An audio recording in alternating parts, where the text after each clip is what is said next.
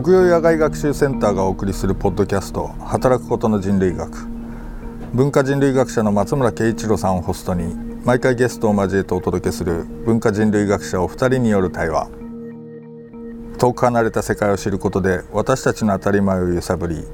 私たちと働くことの関係を改めて考えてみようというこの企画。第4回目は「その日暮らしの人類学」チョンキンマンションのボスは知っている。などのご著書でも知られる立命館大学の小川さやかさんをお招きして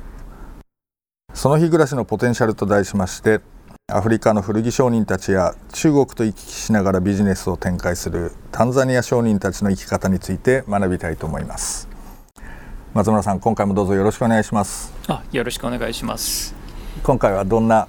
お話になりますでしょうか？まあもうあの皆さんご存知の小川さやかさんにいよいよ登場していただく、いよいよ。ですよね。楽しみですね。いよいよ。あの昨年出された「ジョンキンマンションのボスは知っている」が河合駿学芸賞と大谷総一ノンフィクション賞をダブル受賞されてすごい。まあ今や本当に人類学者の中でも一番注目されている人類学者の一人で、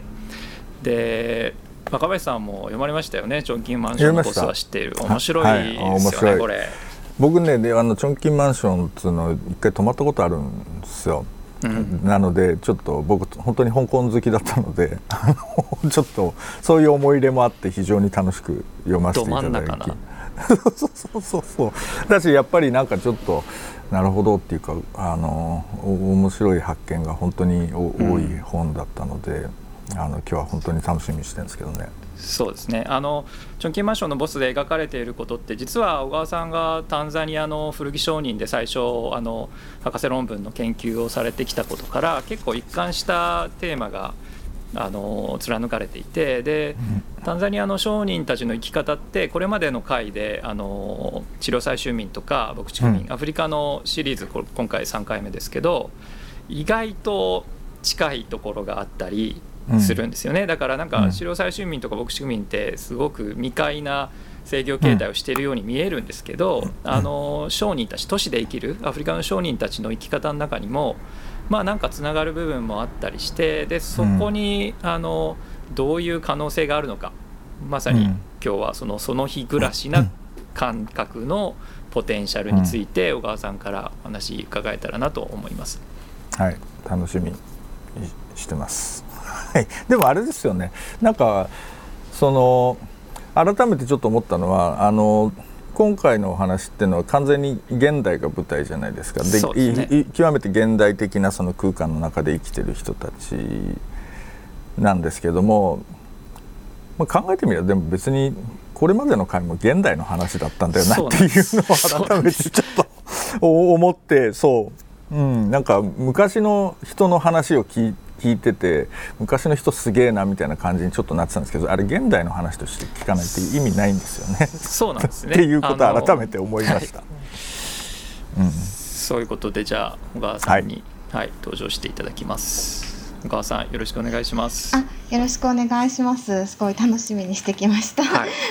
まあ、小川さんとも本当に昔から一緒に勉強会やったりとか本当に何者でもない時から お互いにあの刺激を受け合いながらあの学んできた中でもありますけどそのこれまでのご研究のエッセンスに関わるところを聞いていきたいなと思うんですけどまず最初に、まあ、小川さんタンザニアの都市部の若者たちがどういうふうに、まあ、田舎から出てくる若者も多い中でどうやって働いてるのかっていうところから話を聞きたいと思うんですけどなんかタンザニアのあの若者の若年失業率ってすごい高いっていうなんかその時に常に持ち出されるイメージがあったんですけど、まあ、あの4割は失業率とか、なんか高い時は5割以上失業率が高いとか、でも最近調べるとなんかタンザニアの失業率がすごい低く出てたりしてえどういうことなんだろう？何が起きてんだろう？って思うんですけどそのなんか失業とかそういう特に若者の就業状況ってどんな感じなんですかね？なんかあの最近の新聞報道によるとなんかタンザニアが中所得国の地位を得たみたいなことが書かれていてで確かにこう GDP が年率7%くらいの成長率を誇っていてだからあの結構、えーと、うまく経済は伸びてはいるんですけれどもでもそのこう若者の失業率をどうカウントするかっていうので多分すっごい統計が変わってくると思うんですよね。あのいわゆる公務員といわゆるこう正規企業の会社員みたいな感じの雇用だけを取るともっともっとあの失業率高いと思うんですよね。うん、で私が調査しているようなあの零細商売とかそういうインフォーマル経済っていうこう政府の雇用統計に乗らないような人たちを雇用統計に入れるとあの急に伸びるというかでどこまでインフォーマルでフォーマルとするのかっていう境界も、まあ、すごく曖昧であのなんかなんちゃって登録をして税金を1回だけ払えば全部正規になれば正規だしそこからあとは全然払っていなくても。だからあのよくわからないっていうのがこう統計の謎なんですけれども。でもはい。アフリカでなんか統計をベースに話をしようとするといつもその問題に突き当たるというか。そうですよねなんかもう全く行政によってもバラバラでなんだこれはっていう感じになりますよね。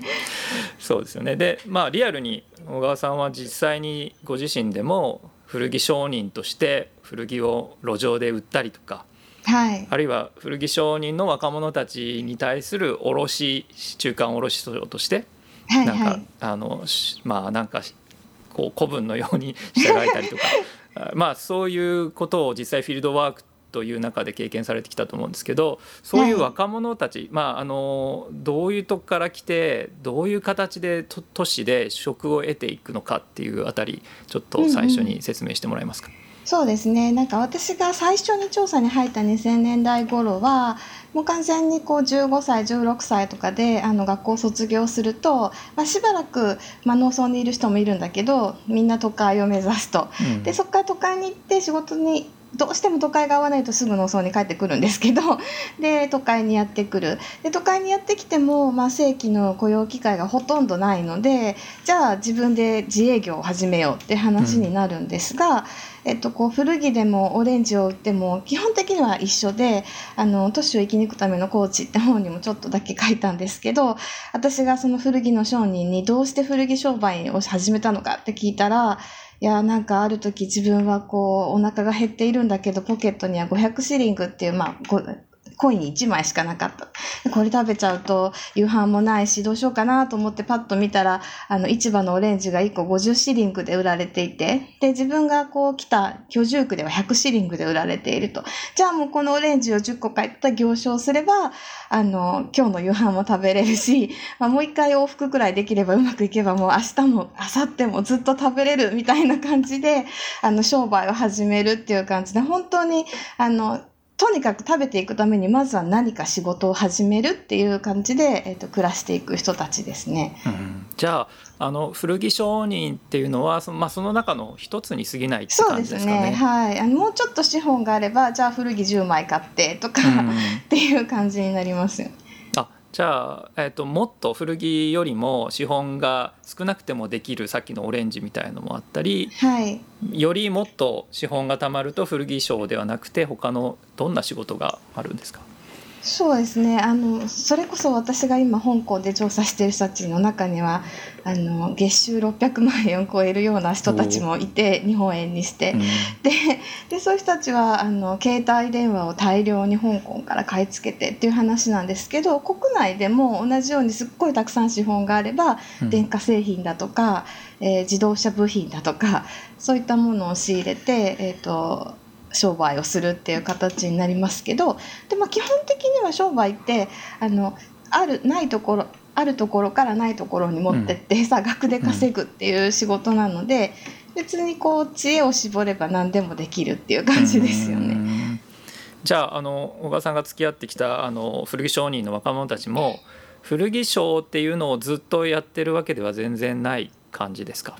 そうですね。もうなんか古着商一本っていうことを考えてる人たちはほとんどいないですよね。うん、あの皆さんなんか常古着商をしている間ももっといい仕事はないだろうかっていうのを半分くらい身を開きながらあっちの方が売れるんじゃないとかこっちの方が売れるんじゃないっていうのを考えながら商売しているので、もうなんか気が乗ったらいきなり次の日から古着商売やめて 違う商売に移ったりします。あなんか彼らにとってこうそういうその稼ぐための手段である仕事っていうのは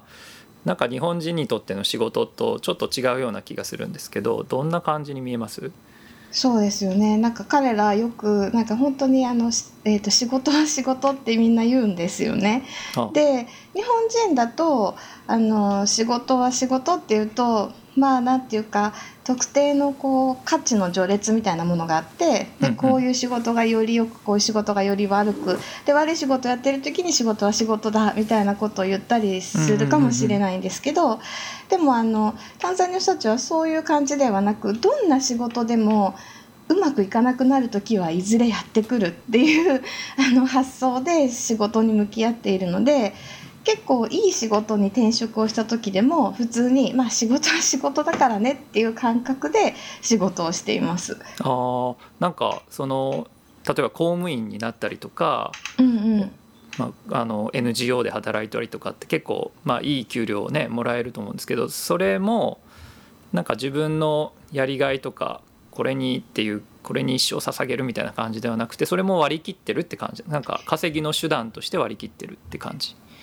えっと、もちろんですねあのやりがいとかもあるしあの夢もあるんですけど、うん、ただなんかその一個の仕事だけにこだわって全力投資をすることはあのうまく生きていけないかもしれないっていうところがどっかの片隅にあって。あの私の中仲,、えー、仲良くしている、えー、なんとタンザニアで大統領秘書を3代にわたって務めたっていう方がいらっしゃるんですけどその人もあ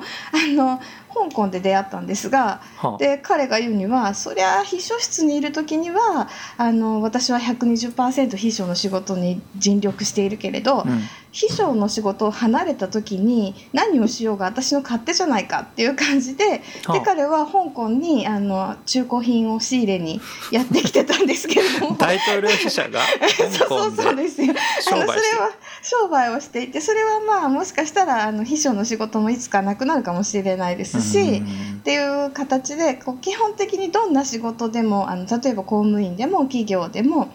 なんか簡単に、えー、仕事がなくなったりあるいはクビになったりっていうようなことよくあるので、みんなこう2半分くらいはどっか違うものも一緒に模索するっていう生き方をしています。なるほど。あの丸山純子さんの回で狩猟採集民が一つのことをするやつをバカにするみたいな言葉がありましたけどなんかそこは通じるんですかね？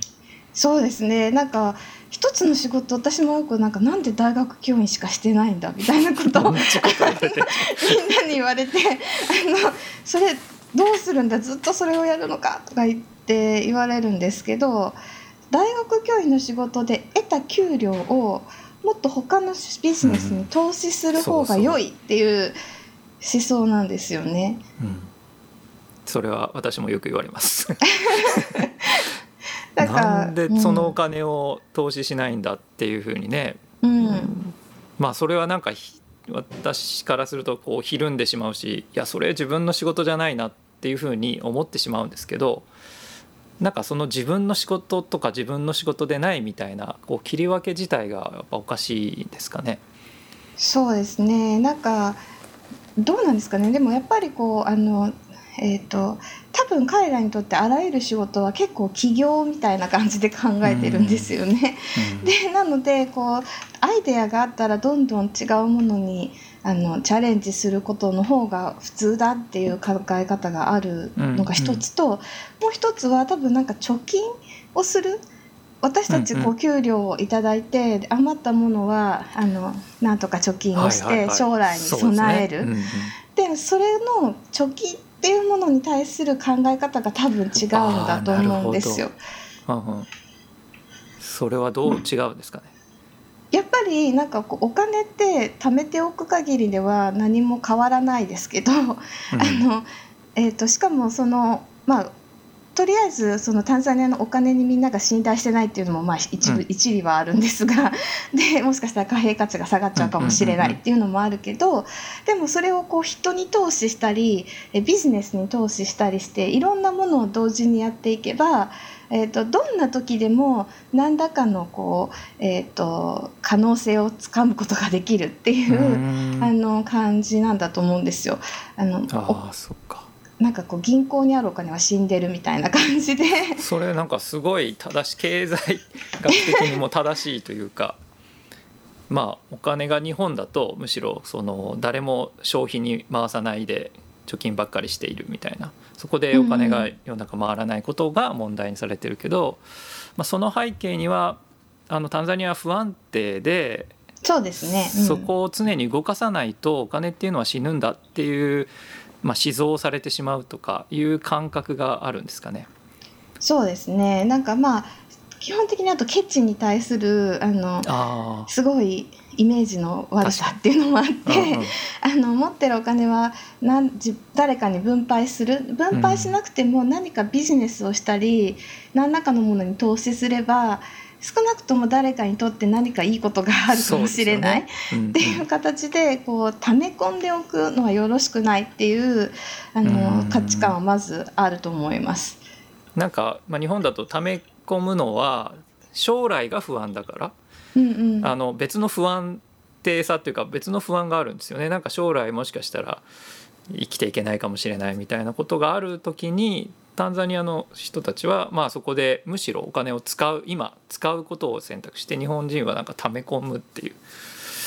なんかすごいコントラストがありますよね。そうなんです。でもねなんかよく考えると確かになと思うんですよ。なんか私のお金は将来どんな価値になってるのかわからないですし、私自身が将来にわたってずっとうまくやっていけるかどうかはわからない。うん。でもいろんな人にかけておくは、うんうん。えっとその中に私は失敗してもそれ以外の誰かのそのたくさんいるうちの何人かは多分成功するんですよ。うんで、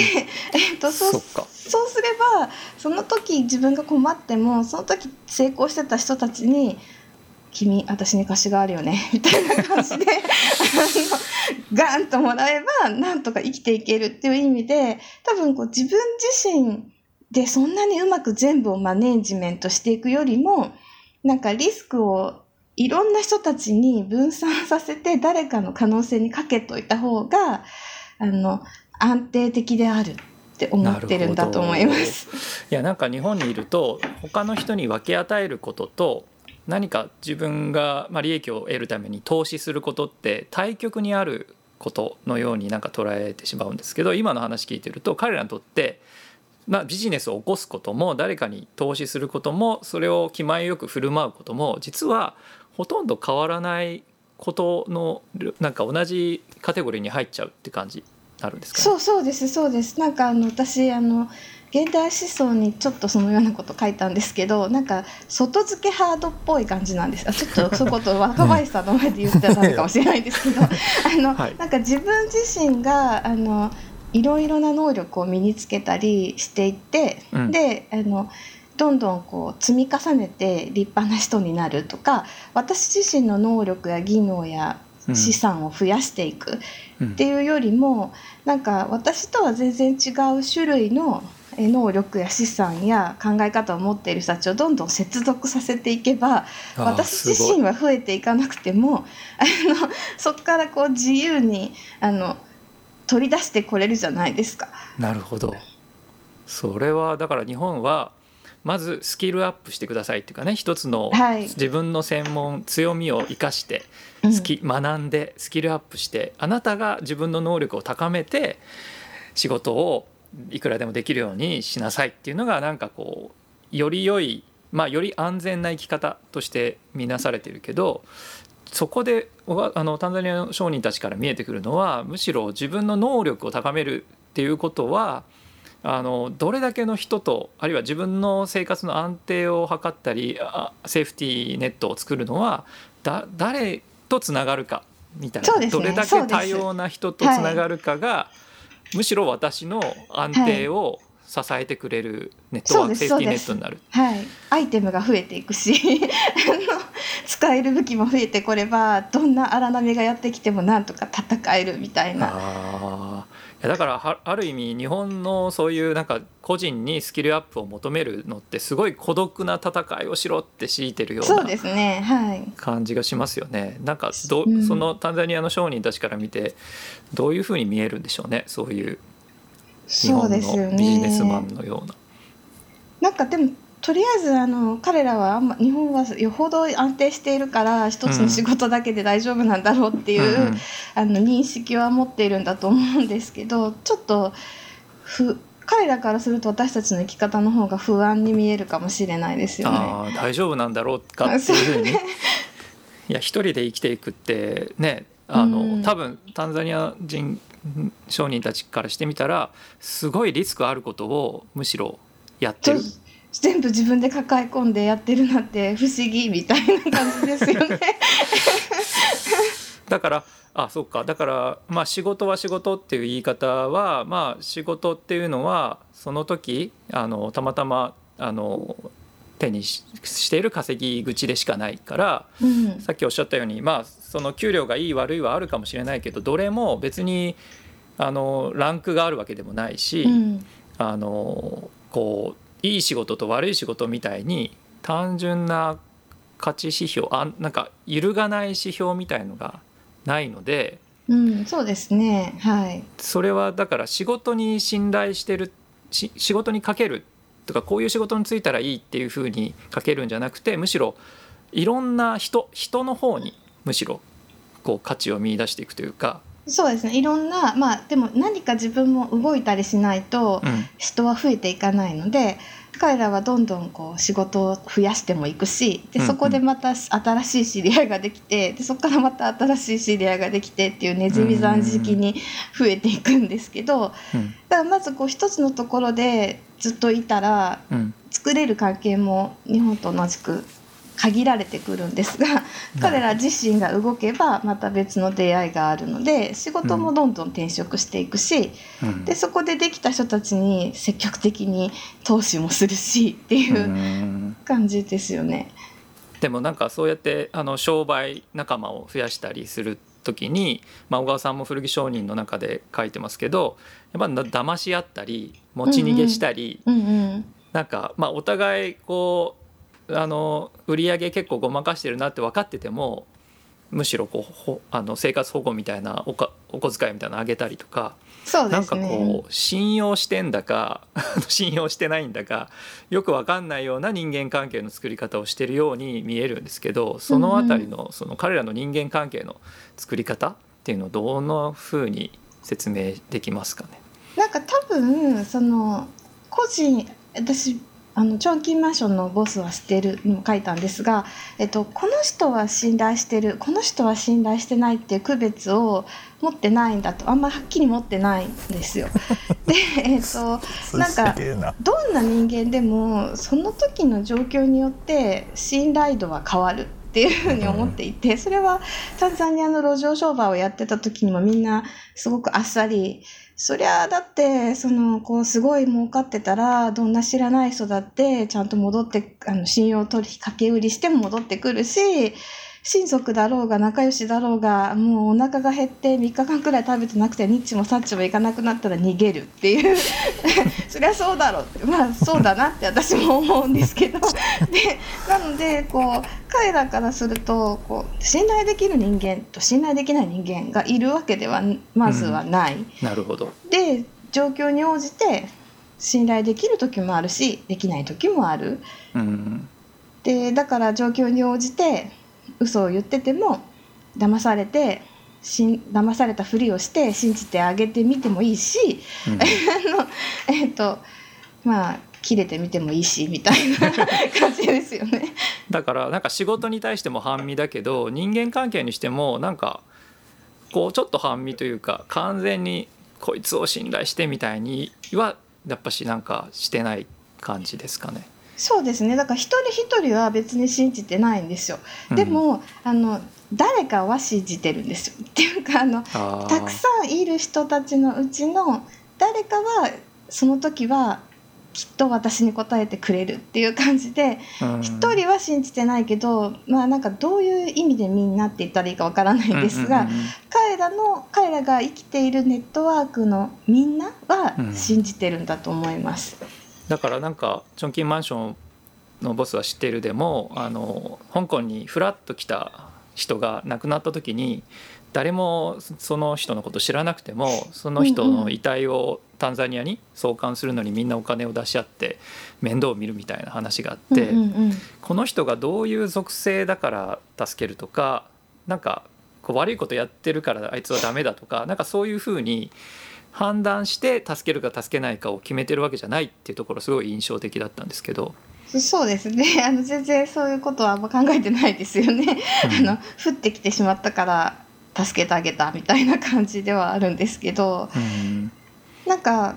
そうですねあんまりこう属性で信頼できるできないみたいな感じではやってないしかつて悪いことをしたからもう二度と助けないみたいな感じにも多分ならないですね。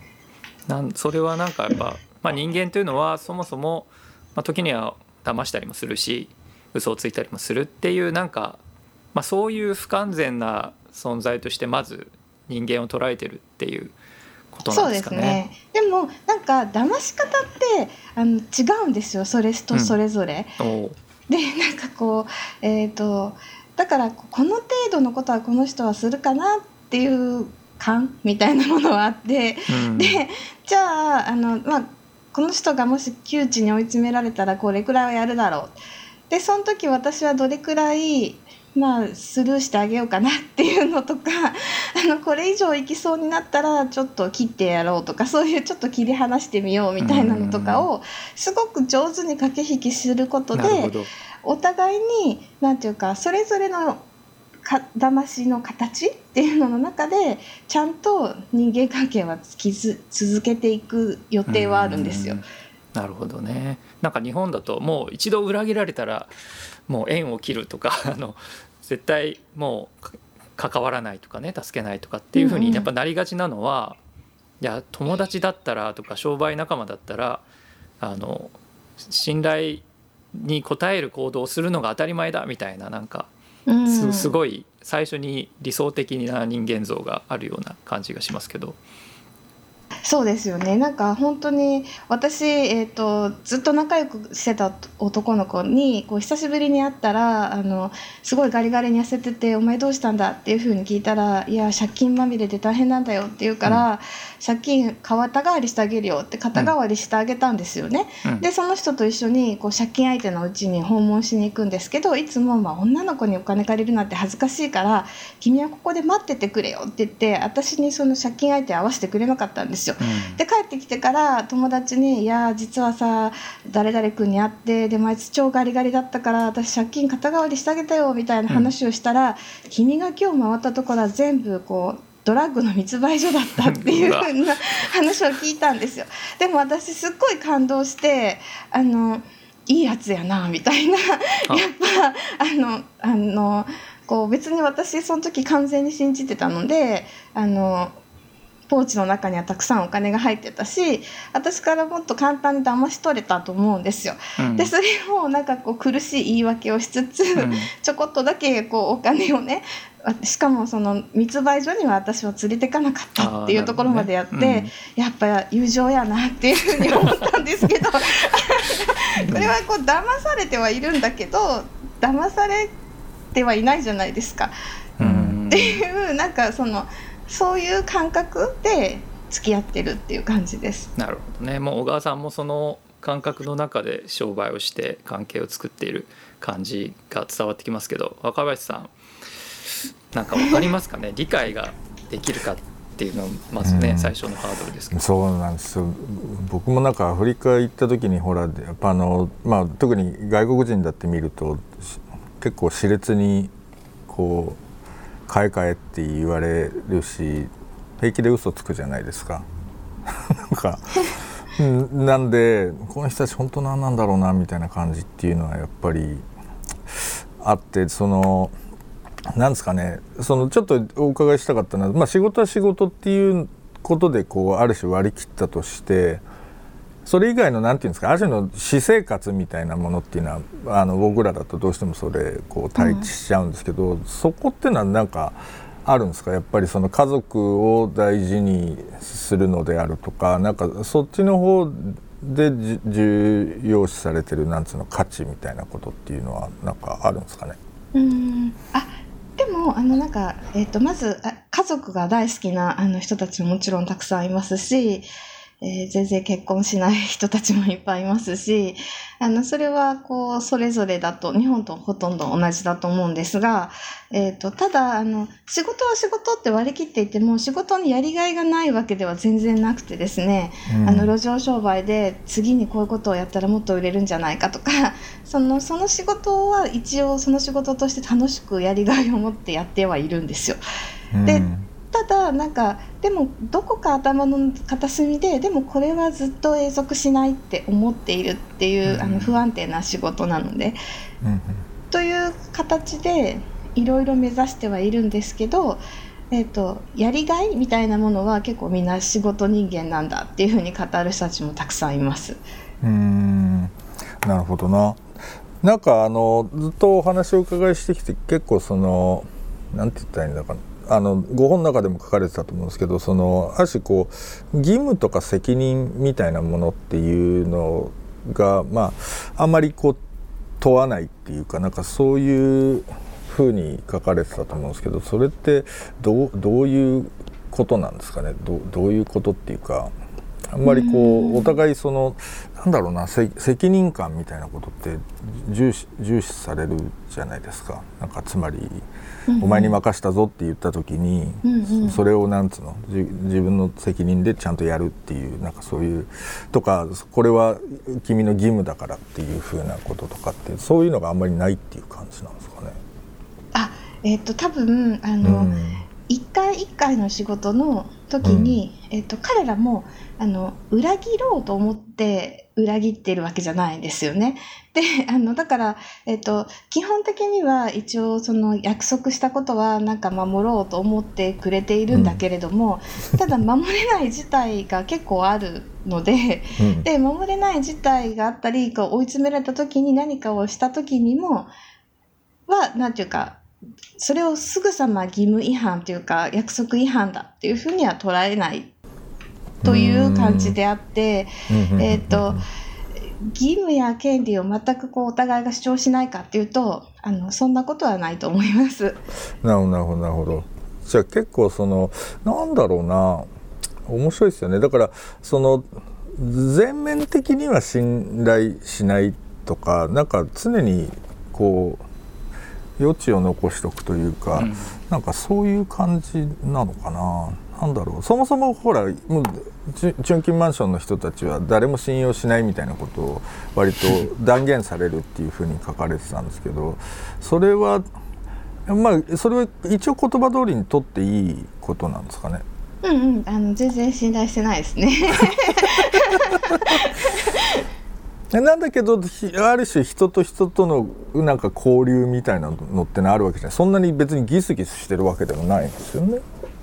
そうですねあの結構淡々と仲良く付き合っていますね。なるほどそれって難しいですか？小川さんそこ入っていってなんかもっとほら仲間じゃんとかあこの人と友達になれたみたいな感覚みたいなものって僕らどうしても重視しちゃうと思うんですけど。うんうん、そうですね、なんか多分もうちょっとなんか自分の県内と県外みたいなものをはわかちゃんとし決めてるんだと思うんですけど、あの、自分の思うように相手を私がコントロールすることは難しいってみんな思っているんですよね。で、で私の期待に応えよ。私を裏切るなっていうのも私が相手をコントロールすることだと思うんですよ。で、なのであのそのコントロールしできないものだ他人はままならないものだっていうのが 基本的に前提にあるしままならなくても良いものだっていうものも前提にあるので、えっと、その間で、えっと、なんていうか、それでも相手は時々私に思うように答えてくれる。っていうのにかけるっていう感覚なので なんか私が相手をコントロールしない。しかも相手にコントロールされるのも嫌だっていう意味ではかなり、あの自立精神というか 自由な人たちですよね。うん、そのあたりがこれまでもあの白最終民でも牧地区民でも自立性と、でもなんか自立してるけどつながり合ってるし関係を常に作るっていうなんかそこはなんかよく出てきたしあの他人をコントロールできないっていう感覚とかもあの白最終民でもあったし牧師区民でも「胃が違う」っていう言葉で表現されていたり。でさっき若林さんおっしゃった権利と義務っていうのがなんか時にやっぱし相手を縛ることにもなっていて、うん、でそのこともあの多分彼らはよく知ってるんだなっていうのをチョンキーマンションのボスは知ってるんで読んで思ったんですけど例えばあの商売相手のパキスタン人だったかな。あの約束守らないと。でもそれは約束守っちゃうとあいつが俺のことをもうなんか手下みたいに思っちゃうからこいつはあの守れないやつだと自分のコントロールできないやつだってことをあえて分からせるために約束を守るとか寝過ごすみたいな あのエピソードが出てきてでそれってだからあの権利や義務っていうかまあ彼にこうよくしてもらったからこっちがよく応じるっていうその権利義務関係っていうのが結構実は搾取関係にもなるってことにも彼ら敏感なのかなって思ったんですけどどうですか、小川さん。そうそうそうだと思います。あの本当にそうだと思っていてあのそれをねなんかでも自分自身も嫌だから相手も嫌だなっていうふうに思っているところもあって だからなんていうかそれが、えーと、必ずしもこう約束守れっていうのが企業のルールみたいな話だけじゃなく、えーと、こう贈与とか助け合いとかでもそうだと思うんですよ、うん、私は助けてあげたんだからあなたは必ず私に報いてほしいっていうのだって私がその人を縛ってることなのでだそういうあらゆるなんか支配みたいなものをなるべくやらないようにしようっていう感じで社会を築いてるんだと思います。えっと、その時って例えばその会社みたいな組織だとやっぱり上司っていう人がいてで上司は必ずやっぱりその部下っていうものをコントロールしなきゃいけないというか自分もコントロールされてるのでその、まあ、そういうこういうピラミッドになっちゃうわけじゃないですか。そそそのその中でやっぱりもうそう振る舞わざるを得ないんですかね。それとももうちょっとそれをなんかある種こう脱臼する方法みたいのがあるんですかね。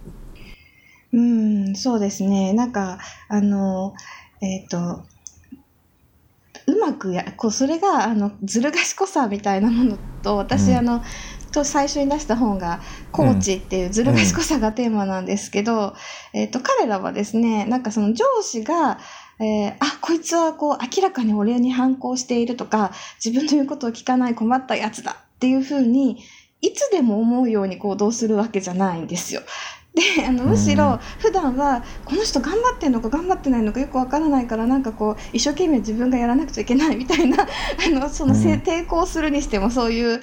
抵抗なのか何なのかわからないあのスコットの弱者の武器みたいなものを使ってやるからわからないし、でしかもなんか彼らからするといつでも裏切るいつでも言うことを聞かないとかそういうのは全然賢い戦略ではなくてやっぱりあ今この上司は今ちょっとこう心に隙があってあのうかうかしているから 今だっていう時にうまく やってであのすごく調子に乗ってあのですごく落ち込んでる時にはすごい頑張ってやってくれるんですよ。でまたすごいそれ頑張ってやるからすごいこう調子に乗ってあこいつは俺の言うこと何でも聞いてくれるって言ってコントロールし始めるとちょっと密かに抵抗するみたいなことをするっていう。なるほどなるほど。面白いな。いや面白いですよね。だから日本だと約束を守ることとか責任感があることっていうのはもうか100%いいことっていうふうにあのなんか信じちゃってるところがあるんだけどでもその責任を果たすとか約束を守ることが実は自分を追い詰めたり他人から縛られてしまったりするっていう側面にちゃんと気づいてるっていうところはいややっぱなんかすごいよく分かってるなっていうふうに思いますよね。そうですね。なんかあのおお面白いなと思ったのはななんなんだろうなそのやっぱり結局例えばインターネットで新しいそういういろんなギグエコノミーとかそういうのが出てきたりする時って基本的にやっぱり見知らぬ人同士で商売をしなきゃいけないっていうかそのビジネスを成立させなきゃいけないっていうふうなことの中でやっぱその信頼みたいなことってこいつは要するにその言った通りのことをやってくれるのかとか要するにそのその払った分だけのことをやってくれるのかっていうのをどういうふうにその。えっと、信頼関係を切り結ぶかっていうふうなことがあってただその時に基本的なそのインターネット的な考え方ってやっぱりその人間を要するに丸裸にしていけば信頼できるかできないかが分かるはずだっていうふうな形であらゆることをやっぱりこう数値化していったりとかそのなんて言うんですかこいつはこういうものが好きなのであるとかっていうふうな項目立てをしてそれを明らかにしていくっていうふうなことがあるんですけどただね、なんかずっとあの今日小川さんのお話聞いてて思うのは何て言ったらいいんだ。それって結局自分の中にひたすら溜め込んでってるものを持って私はこれだけその信用できる人ですっていう風な話になっていきでそれが何て言うんですかねよりその何つったらいいのかな霊俗性を高めるというか 何つうんだろう。だから要するに相手を知ればそいつを信頼できるかどうかが分かるはずだっていう風な見立てってなんとなくこう底なしじゃないですか。知っても知っても信頼できるかどうか本来的には分かんないみたいなことで言うとだからそういう意味で言うともうちょっとその、まあ、どうせ分かんねえんだしみたいなことっていうのを実は前提にしてないと、うん、なんかそうですね、うん、なんかあの私のあの路上商人やってた頃の路上商人たちはあの、まえっと、香港の人たちもそうなんですけど、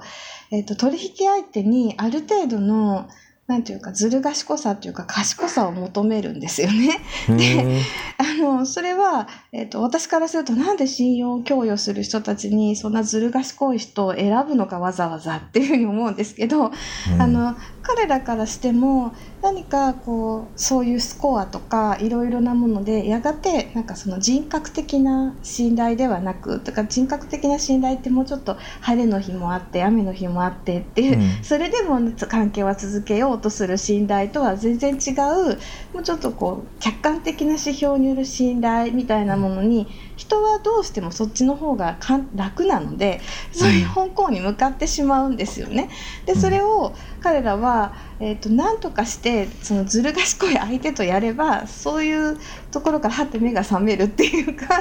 の、えーと、そういうなんていうかな信用してなんていうかこの人はこうだからこうだみたいな属性先ほど松村さんがおっしゃった属性だとか、えー、この間はこんなに何回も取引をうまく成功させたから信頼できるとかっていうそういうものをに頼らないようにうまく駆け引きしてくれるようなずる賢い人こそ